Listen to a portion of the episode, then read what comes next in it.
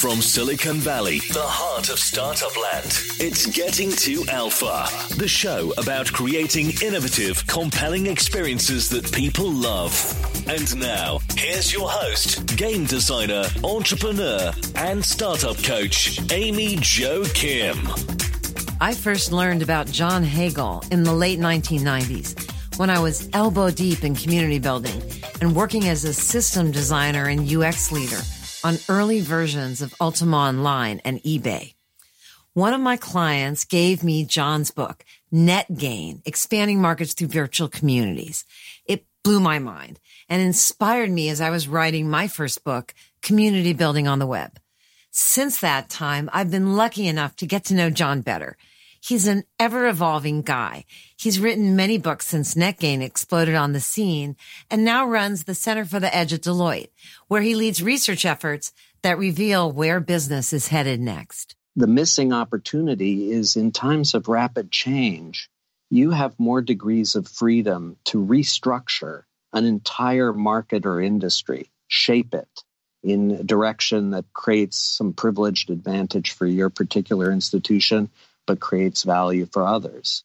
And one of the key elements of this opportunity, and we've we've studied successful shapers throughout history, one of the key elements of a successful shaping strategy is that you are able to mobilize a very large number of third parties to invest in and support your strategy.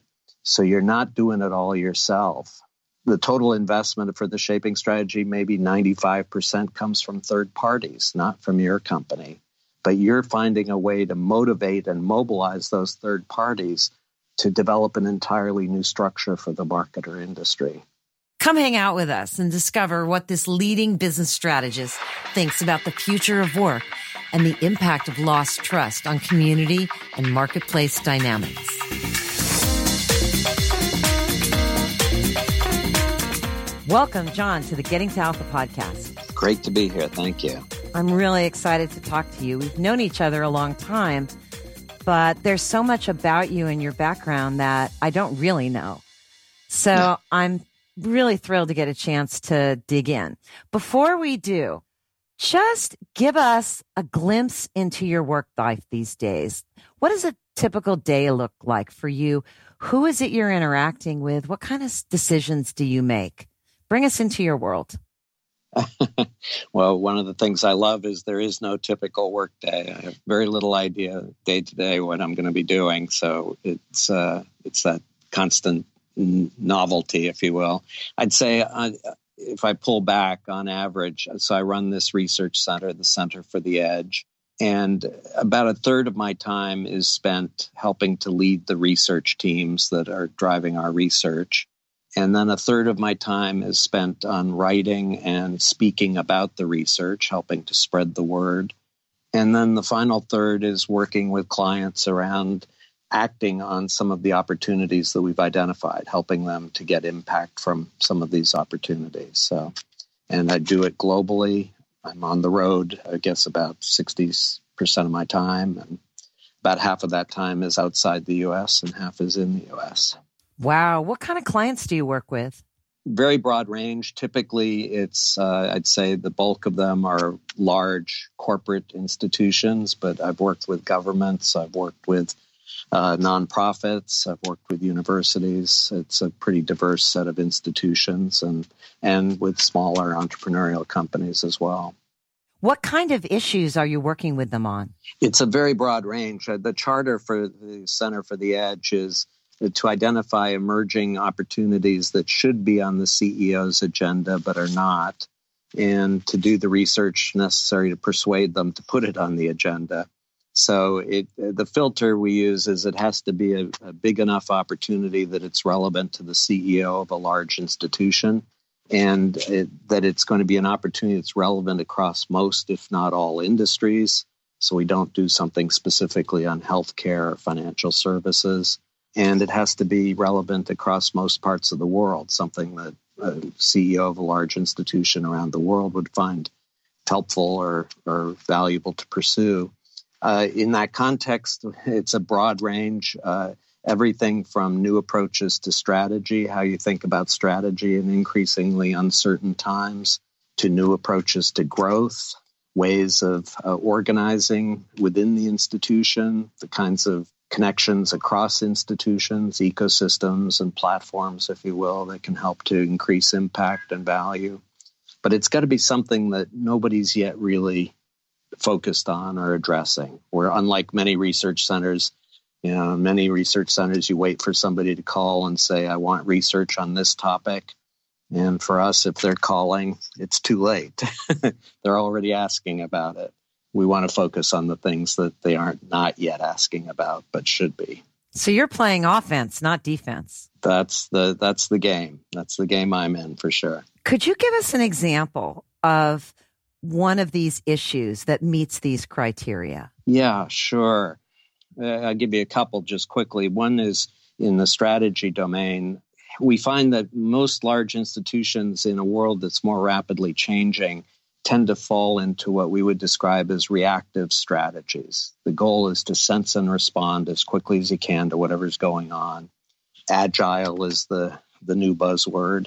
Our view is while that's certainly important, you have to be flexible and adaptable the missing opportunity is in times of rapid change, you have more degrees of freedom to restructure an entire market or industry, shape it in a direction that creates some privileged advantage for your particular institution, but creates value for others.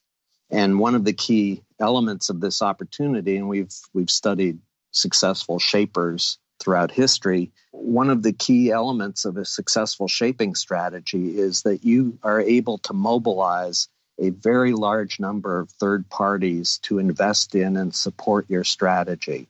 So you're not doing it all yourself. The total investment for the shaping strategy, maybe 95% comes from third parties, not from your company. But you're finding a way to motivate and mobilize those third parties to develop an entirely new structure for the market or industry. So that's one. Another, which is semi related, but uh, I think a different lens to it is uh, how you think about growth strategies. I mean, when I'm with most executives today, they're under increasing pressure to drive growth. Uh, but when the discussion gets to that, their focus is on two alternatives make or buy. You know, the way to drive growth is either to develop it internally, organically, or to go out and do a big acquisition. Those are the two ways to grow. And yeah, you know, the debate is how much of, of it is going to be make versus buy. Our view is there's a third path to growth that's not yet on the agenda of most CEOs, but should be, which is what we call leveraged growth, which is how can you create more value and capture more value by mobilizing third parties to create value for your customers. And you get some of that value for yourself by virtue of having helped to mobilize them to, to address the customer's needs. But you're not going out and buying them and you're not developing the capability internally. You're just being much more focused on who can I mobilize? What are the unmet needs of the customer? Who can I mobilize to address those needs in a way where I can capture some of the value? So just a couple of examples, but uh, hopefully illustrates the, the opportunities. It does. It would be really helpful to make that specific. So if I'm thinking, and you know, without you don't have to reveal anything that's not comfortable, but like, okay, so I want I want to think about mobilizing partners. Could you give me an example in a specific area where it's actually been successful? That'd be super helpful. Sure some of the most sophisticated companies that we think are starting to demonstrate the potential here are actually not in the US or even in Europe. They're out in Asia. Uh, and I'll give one example of a company that we've written about that we think is kind of on the leading edge. Uh, it's a company called Li and Fung, F U N G. They're in the clothing and apparel business. Uh, their customers are apparel designers, all the brand names we know and love, Calvin Klein Ann Taylor. Their proposition is they will take care of everything from sourcing of raw material through all the stages of production, all the logistics required, deliver it anywhere in the world you specify. Interesting thing, they do none of that themselves. They operate through a global network of 15,000 business partners. And it's truly a global network. Even though they're based in China, the vast majority of their partners are based elsewhere in the world. But their key proposition is we can help understand your needs and mobilize the appropriate expertise at the right time to address those needs. They are now the the company has is generating over 20 billion dollars in revenue, so it's a reasonably large company, and virtually all of their growth has been through this leveraged growth model. It's not by hiring more people themselves or doing major acquisitions. It's by adding more participants to their network and providing more and more value to the customers they're serving. Great example. And it's absolutely a networked ecosystem, which is something that you've been writing about for a long time. it's fascinating how that connects with your earlier work. Yes, and I, you know, everything I like to say, everything I do is connected in one way or another. But one of the interesting things about again this this particular example, Li and Fung, is I find that obviously more and more companies are talking about ecosystems and networks, but they tend to address it in a very transactional way. You know, you've got some capability I need, let me connect to it and buy, sell, and do the deal and move on Li and Fung has a very different mindset and model, which is we're in this together to build long term relationships. And the key goal for both sides is to learn faster together. And it's interesting because we went out and interviewed many of the partners in the Li and Fung network as part of our research. And one thing that we found was um, when we asked, why are you part of the Li and Fung network? The answer we got back was because we learn faster than we ever could on our own or as part of anyone else's network. And so they focus from the first meeting on how can we build a relationship that's not just transactional where we're buying and selling from each other, but where we're learning from each other and learning faster together. And again, our belief is that's one of the big imperatives and opportunities in a more rapidly changing world. Okay, that's just fascinating. and that's so on trend. I mean, that's a a huge part of agile and particularly the lean startup approach is rapid shared learning. Yeah. And this is you're talking about expanding that into a more global workforce that's partnering versus uh, doing trade, transactional trade. Exactly. And it's and it seems very relevant for navigating increasingly turbulent times. No, absolutely. I mean, again, I think two key imperatives, they're not just opportunities, they're essential if we're going to survive. One is this notion of being flexible and being able to adapt to unanticipated situations. Uh, it, by the way, it, it's not an accident that Li and Fung is in the clothing and apparel business because you think about industries where one of the biggest uncertainties in terms of demand is in the apparel industry, right? From day to day, fashion shifts and you know, demand shifts, and you have to be extremely flexible to be successful. But then on the other side, too, global economy and society is rapidly evolving. and if we're not learning faster as we go to understand and anticipate the needs, uh, emerging needs, we're not going to survive either. So I think on both counts, this is really critical to, to success. Yep. So let's wind it back, way back. How did you first get started in the world of design and tech? And what were the major pivot points that led to you having this amazing job doing this global cutting edge work? Wow. Well, I have to say, my entire background uh, academically, I was in school for quite a while, but it was all liberal arts. Um, I had no tech training. I'm not an engineer by, by background or credentials. Kind of the entry point for me, I was living in Boston and um, working with a firm called Boston Consulting Group, BCG. And a, a, lot of my friends, I had been to business school, and a lot of my friends from business school had gone into business and uh, were complaining. You know, just to give context, this was quite a while ago. This was back in 1978.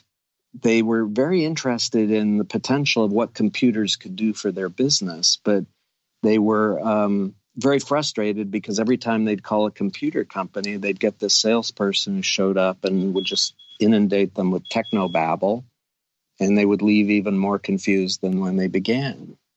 And so I said, you know, there's an opportunity here to basically create a, a business that will be a translator connecting the technology capabilities with business needs. And so I left BCG, and this was it now in 1980. I moved to Silicon Valley to do my first startup. Uh, we we picked as our as our vertical as our segment uh, doctors in private practice up to about a 10 physician practice and we created a turnkey computer system for those doctors that would do all the back office computing for them, insurance claim processing, billing, etc. But our focus was on how do you communicate this turn the benefits of this turnkey computer system in, in terms that doctors could understand. So that was kind of my entry point. I became fascinated with the digital technology and in particular the, exponential rate of improvement in the digital technology and I said this is this is powerful. This is going to change the world and I fell prey to the Silicon Valley kind of narrative of, you know, you can be part of this and help change the world. And I haven't looked back. Uh, that was in 1980, and I've been in Silicon Valley ever since. And I did a lot of things. I was a senior executive with Atari in the video game business many, many years ago. I uh, helped open up uh, McKinsey and Company's Silicon Valley office, started their e commerce practice back in 1993 about 11 years ago, got approached by Deloitte to set up a new research center for them. And that's what became the Center for the Edge, which I've been running ever since. You like to start things. well, it's interesting because if I look back on my career, the, the two things that really excited me one was doing startups, starting things, but I found, you know, I did two startups, tech startups, and um, I found that while they were the most satisfying things I'd ever done, they were also the most consuming things. I mean, I when I was doing the startups, I lost any perspective about the rest of life, the rest of business. It was all about making this startup successful. And on the other side, what really excited me too was working in consulting, where I had the opportunity to be exposed to a lot of different client situations and new problems, new ideas, and the the variety was very stimulating. And so ultimately, the way I resolved that tension between which of these do I want to do was to focus on doing startups within larger consulting firms. So, starting a new office for McKinsey, starting new practices, starting a research center, but all within a larger consulting operation. Wow. So, I first got to know you through your book, Net Gain. Oh, we're going way back. Yes. yeah. And that really popped onto the scene with people that were working in early online virtual communities, as I was yep. in gaming and then also in uh, e commerce. What motivated you to write that book? How did that come to life, that project?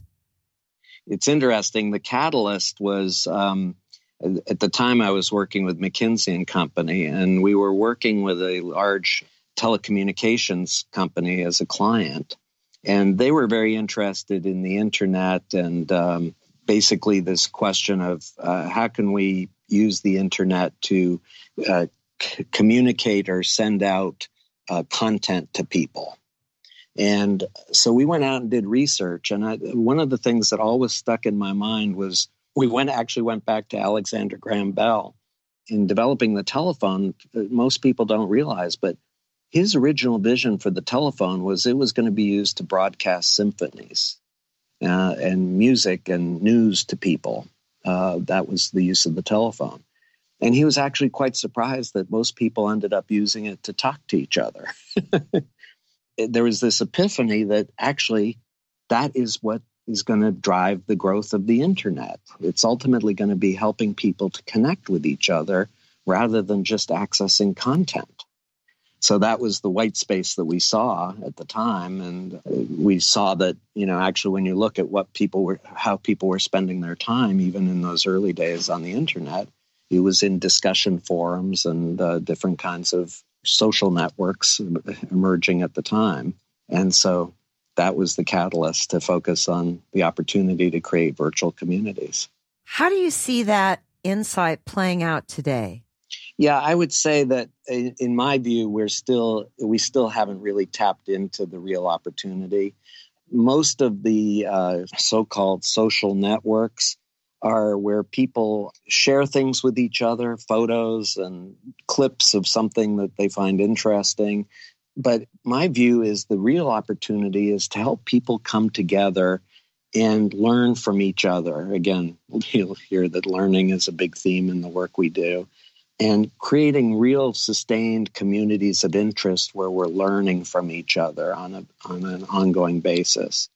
And another level of, of opportunity, which again I think is relatively undeveloped at this point, is what I call communities of impact where we're connecting not just to talk to each other and learn from each other about new ideas, but we're also coming together to actually try to do something together and achieve impact in some area that's important to us.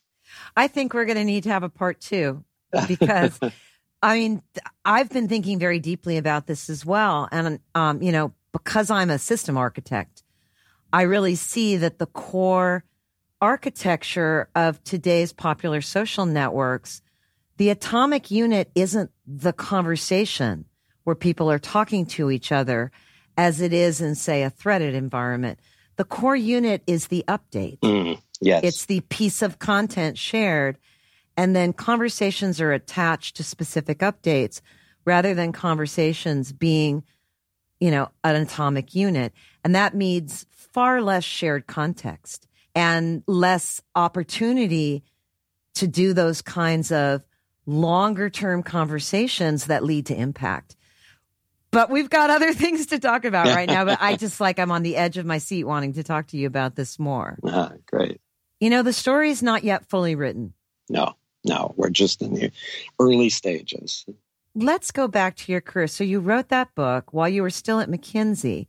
Now you've written several other books since then. Net Worth, Out of the Box. Yes. So was that while you were still at McKinsey that you were doing all this writing? No, I, I wrote two books while I was at McKinsey. Mm-hmm. Actually, one of the things I found was that McKinsey was not as supportive of my writing as I would have liked, and mm-hmm. it was one of the reasons that I ended up leaving was because I was really passionate about synthesizing and writing up. I've often said that I would write books even if nobody ever read them, just because the process of writing a book, at least for me, generates so many new insights that I would have never come up with if I were just talking about it or writing shorter pieces. And so I was really passionate about continuing to write, and that's been a driver of where I want to spend my time. Are you currently writing anything?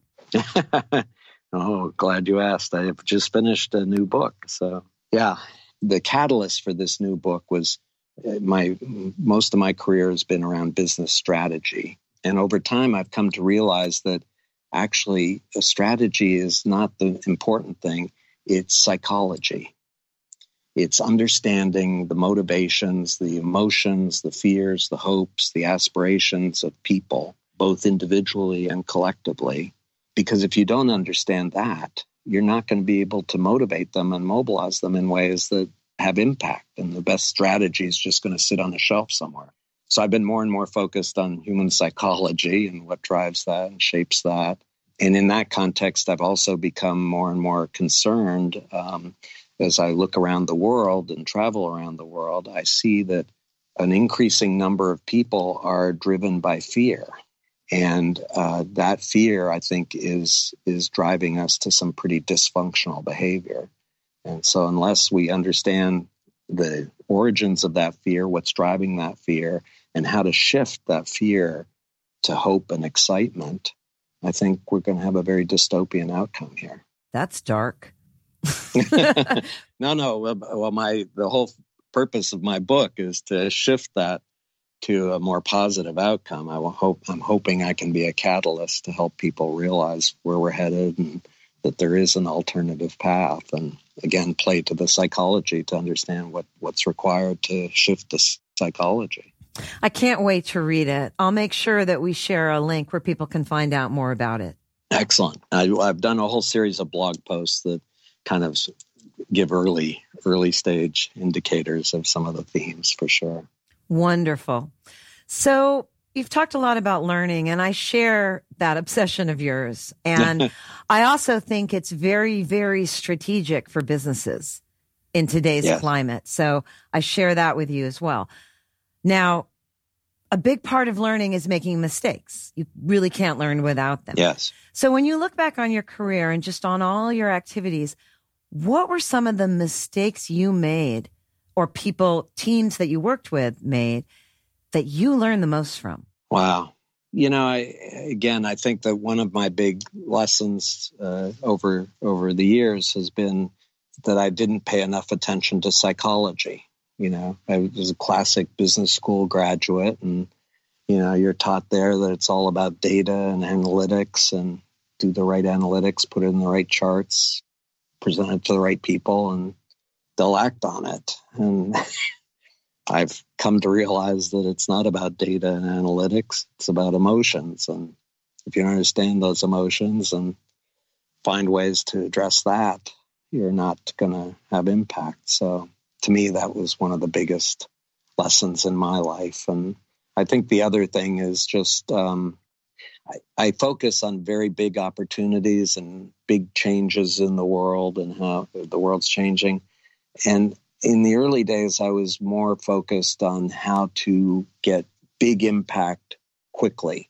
And over time, and again, this is partly shaped by increasing focus on psychology, I've realized that if you try to go for big impact quickly, you're going to overwhelm people. And that the key, one of the, the subtitle of my most recent book, The Power of Pull, uh, was Small Moves Smartly Made can set big things in motion. And so it's resist the temptation to go big up front. Start with some very well thought out small moves that can demonstrate impact quickly and motivate people to join in and scale that in a way that's going to have real impact. I love it. So, I mean, that's a big part of actually bringing creative ideas to life and making things absolutely like have an impact. No, absolutely. And and again, it ties into the theme of learning because, you know, if you're going big up front, you've thought it all through, you have all the the detailed blueprints, everything's mapped out. And guess what? You're going to be wrong 80% of the time. So if you start small and learn through action, you can learn a lot faster what's really working, what's not, and refine that approach in a way that generates even more impact over time it's a learning approach. And what you just said pretty much describes the core approach of lean agile and the core approach of my new book, Game Thinking, which is exactly that, figuring out how to start small. For you, though, you work with large multinational corporations. That seems like it's particularly a tough challenge. I mean, a lot of startups have big ideas, but they embrace that they need to build an MVP. They need to build something tiny first. Game developers work this way as well. Naturally, they know they can't build the big thing first. They have to build the little thing and tune it and grow it more. How do you wrestle this problem to the ground with a bigger company? How do you communicate this to them? Well, it's it's a challenge for sure. Um, I think that uh, again, our our basic message is that large institutions are fundamentally going to have to transform the world is changing at such a profound level that the existing institutions are going to have to rethink everything. But the classic response to that is the top down big bang approach. You know, executive comes in and announces that um, we have to change everything. And because we're a large organization, this is going to take a lot of money. And because it's a large organization, it's going to take a long time. But trust me, at the end of all this, wonderful things will happen one of the key themes we have in our work is to have a very strong respect for the immune system and the antibodies that, in our experience, live in every large institution and will quickly mobilize at the slightest sign of change. And that top down big bang approach brings out the immune system in a very powerful way. A lot of money? Wait a minute. Not from my budgets. A long time. I got quarterly targets to meet. Don't distract me. I can't be distracted.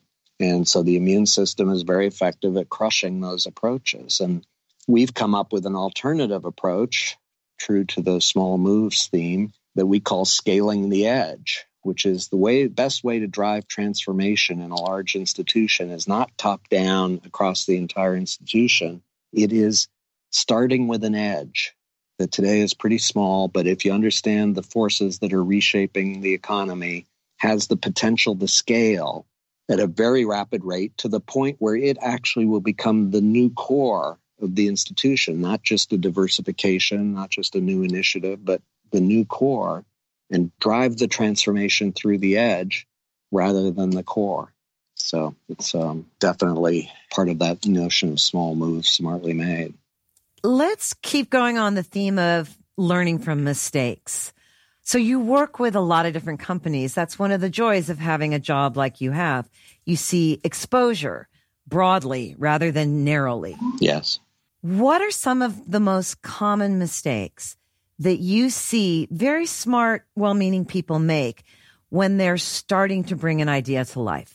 I think that there are a lot of a lot of mistakes. I think part of it is again this notion of focusing on uh, reason and data as opposed to emotions. Uh, just addressing that fundamental human dimension is is critical. And yet, again, most executives, in my experience, and they've been trained this in business school and later, is you know emotions are a distraction. Focus on the on the data.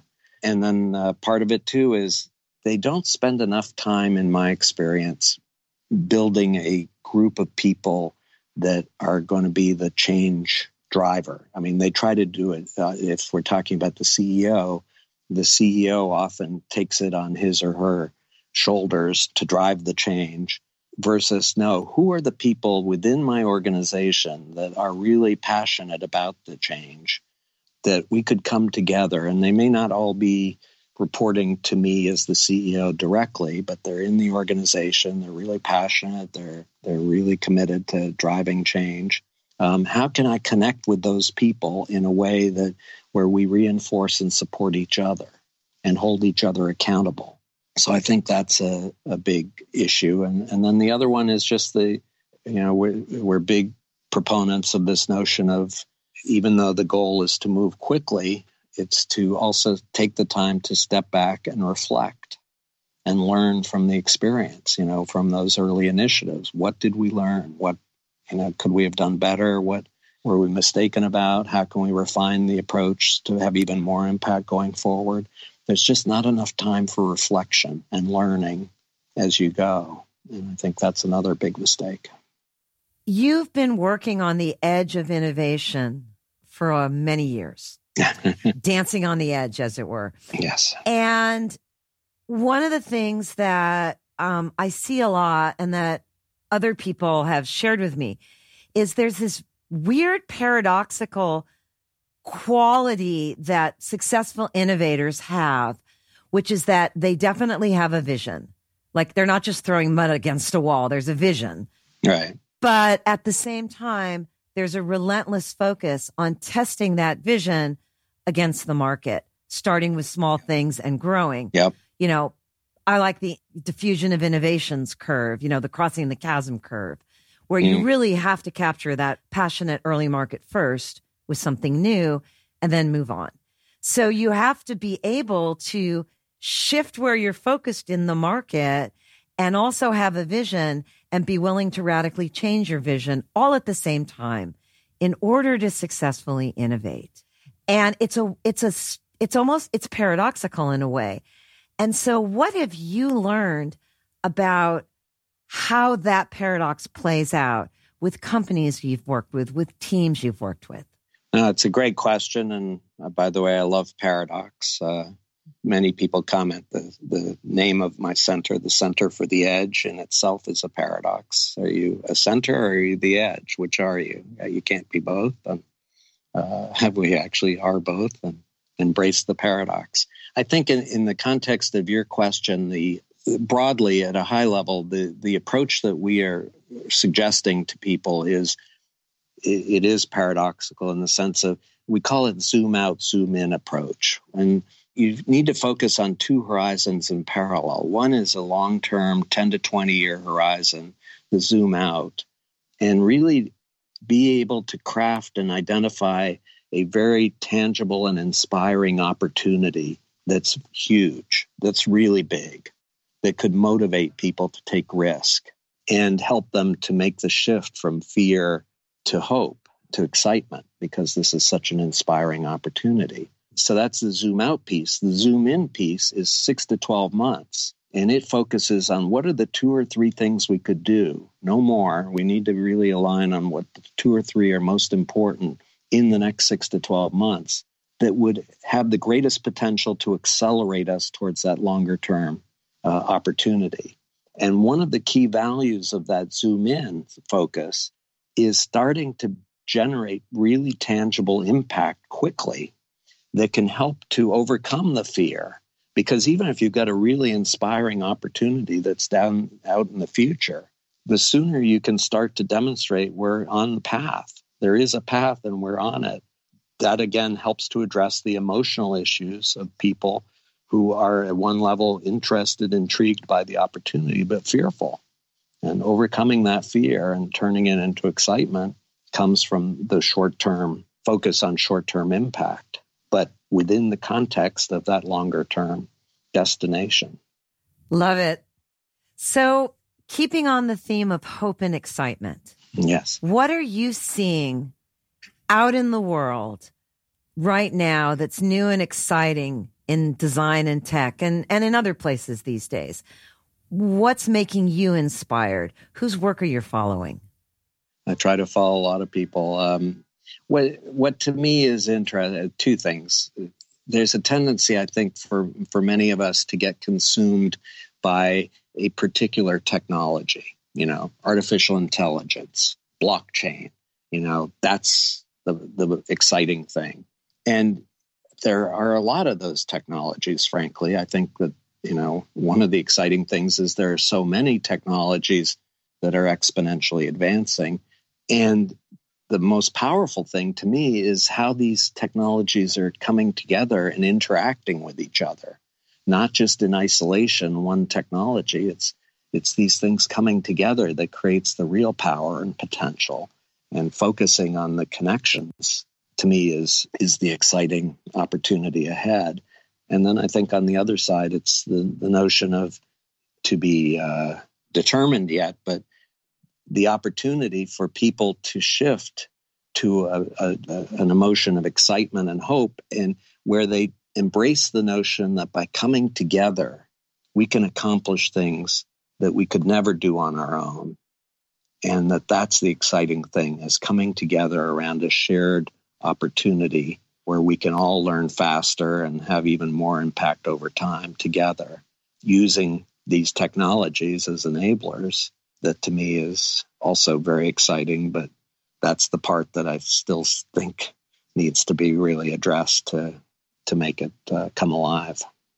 So, if you look back on all of the projects you've brought into the world, what do you feel is your superpower as a creative person? What really lights you up?